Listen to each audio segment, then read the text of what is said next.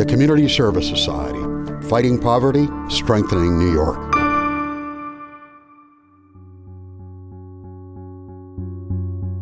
I was working, I'm teaching, and I'm I'm I'm working part time. I'm an adjunct professor, so it's not a full time job.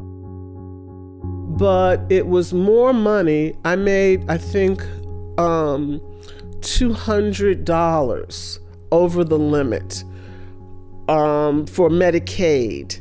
So I was, my case was discontinued. I was no longer eligible for Medicaid.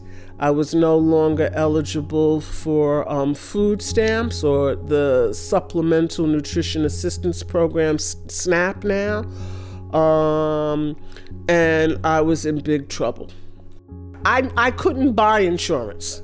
I knew I couldn't do that. You know, I couldn't even, you know, when I when I met Michelle, I couldn't even pay my rent. I was three months behind in my rent. Medicaid cutting me off meant that, you know, um, should something happen to me, you know, they're just going to, you know, I'll have to die. I, I don't mean to sound so, you know, extreme, but there, I didn't know that, that there was another option for me.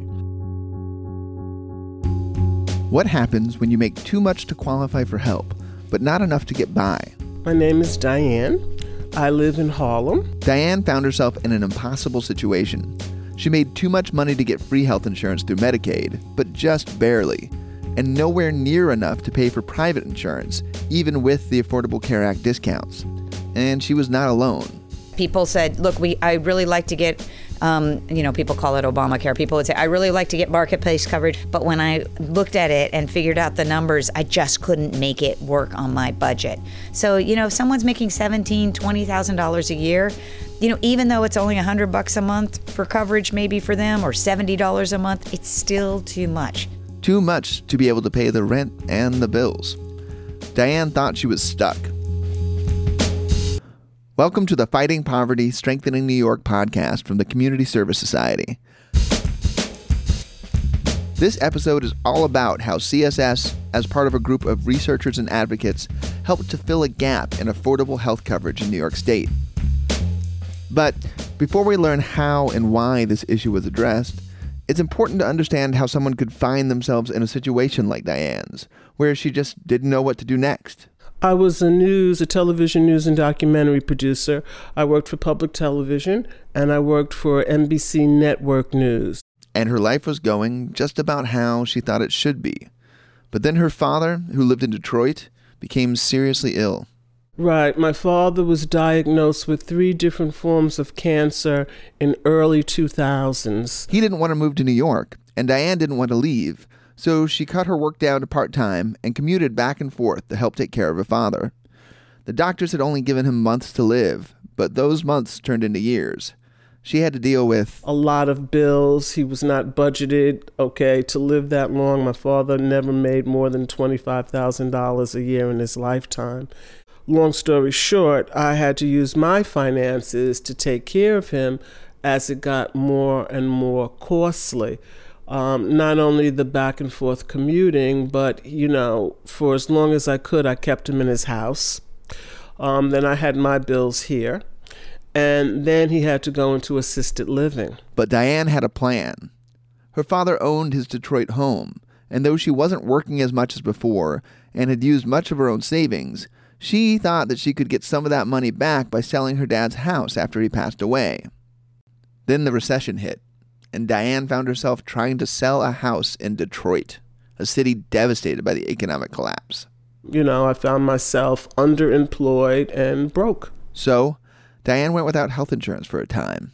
It wasn't easy. Diane struggles with depression and was worried about her family's history of glaucoma. Then her fingers got frostbitten, and although she was used to trying to fix everything herself, this time she went to the emergency room. I had to go because um, my finger was like this.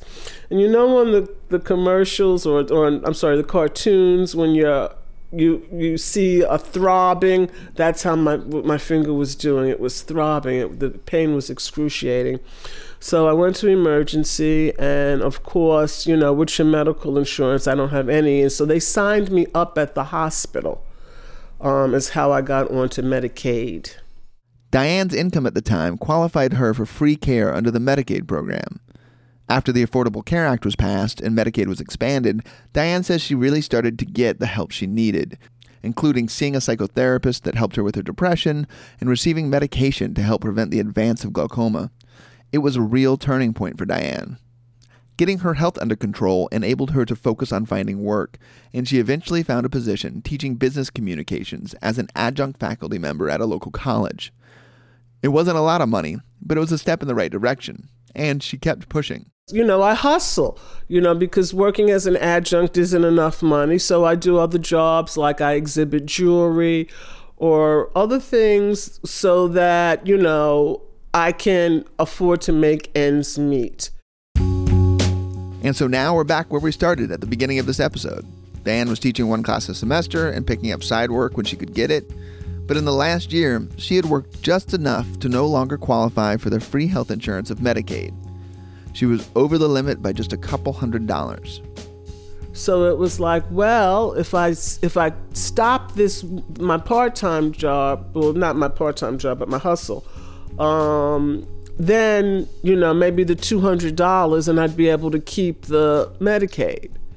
And yeah, I, I actually gave consideration to that, but then it was like, but that $200 pays my phone bill. So, what am I going to do? Am I going to give up a job to keep my medical benefits? Okay. Or am I going to keep a job, okay, so that I can pay my bills? But that was definitely the conflict that I was facing. So she called the Community Service Society's Community Health Advocates Hotline.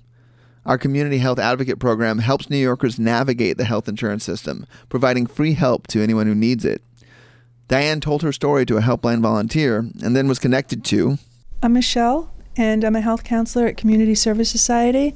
In addition to our Community Health Advocates program that helps people use and understand their insurance, CSS also has programs, like the one Michelle is a counselor for, that helps people enroll in new insurance. Michelle took over Diane's case. Um, she was feeling anxiety about the prospect of possibly losing her insurance, and she had had Medicaid for a number of years. I was the knots in my stomach. It was a really anxiety filled time. Diane thought that her only choice was to go without health insurance again. But that would mean not being able to afford her prescriptions or see her therapist. She feared it would cause her to slide back down to a place that she'd struggled hard to get out of. But Michelle had a surprise the essential plan. She's extremely close to exactly the income limit between being eligible for Medicaid and being eligible for the Essential Plan, which is New York State's version of an Affordable Care Act provision called the Basic Health Plan. The Essential Plan is a new option for health insurance in New York State, only a little over a year old, that is coming to the rescue of people who find themselves stuck making too much for Medicaid but too little for anything else. Here's CSS Vice President for Health Initiatives, Elizabeth Benjamin. So the Essential Plan offers um, really affordable health coverage um, for either zero dollar premium if you're pretty poor, or twenty dollars a month if you have uh, some means, like up to twenty four thousand dollars a year as a single person, with no deductible and very very low copays. So it's super affordable coverage for people that are fairly low income. We're talking about working poor people or full on poor people. It helps to fill the gap for Diane, the essential plan was a lifesaver. It allowed her to keep working, keep pushing to improve both her financial situation and her health. And it was like, oh my God, you know, I, I can do this. Um, you know, because you, you do have to make a copay for the eye and the dental visits, but that's that's a f- I can do that you know, $30 a month. It's not like it was free when it was Medicaid, but I can do $30 a month. Um, and most importantly, I can have health care.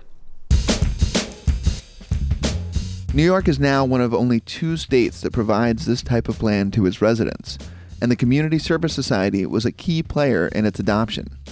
To learn how this all came about, we have to go back to 2001 when CSS's Elizabeth Benjamin was working at the Legal Aid Society and brought a lawsuit against New York State. Well, that case ended up costing the state quite a bit of money because the federal government had decided that they were no longer going to provide funding to the, their share of the funding to states to provide Medicaid for legal certain groups of legal immigrants. And at Legal Aid, we sued along with our partners at Empire Justice Center and basically worked our way all the way up to New York's highest court and won unanimously uh, the right for these immigrants to get Medicaid, even if the state had to pay 100% of the price tag. And the state did, providing needed health coverage to this population. Elizabeth came to work at CSS, and in 2010, the Affordable Care Act was passed into law. In studying the various parts of the Affordable Care Act, Elizabeth and her team noticed something called the Basic Health Plan. In the flurry of action during the implementation of the ACA, this optional provision had been almost entirely overlooked. The more Elizabeth researched it, the more it looked like it could really benefit New York. It sort of was a win win for consumers because the basic health plan offers quality, affordable coverage to people up to 200% of poverty, which is around $24,000 a year for an individual. And we figured out that this was a win for the state because we could recoup some of the federal financing to pay for legal immigrants, but it was also a big win for consumers because we would be able to offer um, high quality, affordable coverage for a mere, you know, $20 a month and is what it turned out to be the premium that the state set. But we knew we weren't sure exactly what the premium would be but we knew it could be a heck of a lot cheaper than what people were being asked to pay in the marketplace which would have been you know well over $100 a month. So basically this basic health plan or as new york would later name it the essential plan would not only provide free or cheap health coverage to many low income New Yorkers who made too much to be covered under Medicaid, it would also drastically cut how much the state had to pay to cover Medicaid costs for this group of legal immigrants that Elizabeth and the Legal Aid Society had won coverage for in their earlier lawsuit. Well, for us, it was kind of a eureka moment because we kept doing the math, and the math kept being crazy numbers. Like the state would save a billion dollars a year. And we kept thinking, well, maybe we should make our assumptions even more conservative. And we kept tweaking the assumptions and tweaking the assumptions, but it really turned out it looked like it was going to be about a billion dollars a year in savings. So, after months of research, analysis, and even focus groups throughout the state, Elizabeth and her CSS team and allies wrote up their findings and took them to the state legislature. It's really entirely thanks to the Community Service Society and Elizabeth Benjamin in particular. That's New York Assemblyman Richard Gottfried. That all of this got researched and documented, and CSS was just relentless in educating me and other legislators and uh, uh, the health department and the governor uh, that this was real. And it took a lot of work to get people to say, oh my God, this is real. And once people recognize that, instead of this expansion of coverage being uh, almost hard to believe it would happen, it became virtually inevitable. Uh, and if anybody ever doubts whether good, solid research and information uh, from an organization that you know does not come to Albany with suitcases full of campaign cash uh, can turn things around, you know, I think this is a classic case of uh, good things really can happen. It's really was just a great opportunity for our state. And, you know, I'd like to say, oh, it's all because of CSS, but it's not all because of CSS. It took amazing member partners in the executive and Governor Cuomo's administration who worked so hard to pull this thing off. It took, um, you know, amazing folks in the legislature, like Assemblymember Gottfried. It took people, you know, in the Senate to vote for it too. And I think it was a good example of when you put together a policy position, you take it to the state, the state goes to their own external experts who validate it, and then everybody, you know, all the stakeholders look at it. The hospital association, the health plan association, we all look at it and think, wow, this is a win win for New York. There's no good reason not for New York to do it. And that is, that's just one of those really special moments. You don't get those very often in health policy where there's a perfect storm in favor of something that can help patients, help the state, help the carriers, help the hospitals. I mean, everybody did well by this particular policy proposal. In the little over a year since the plan's implementation, it's helped hundreds of thousands of New Yorkers. To date, over 650,000 New Yorkers have signed up for the Essential Plan, and that's really exciting. Including Diane. So far, so good. Um, the Essential Plan is there.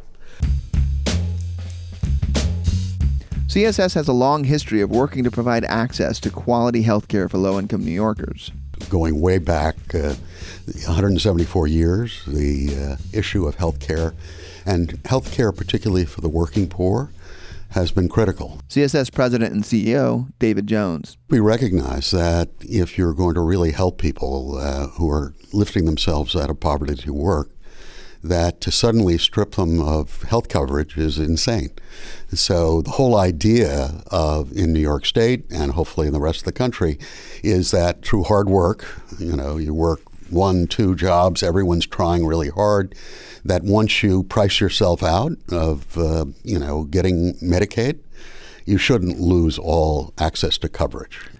And thanks to the work of the Community Service Society, its partners, and the state government, that doesn't have to happen as long as we have the essential plan in place.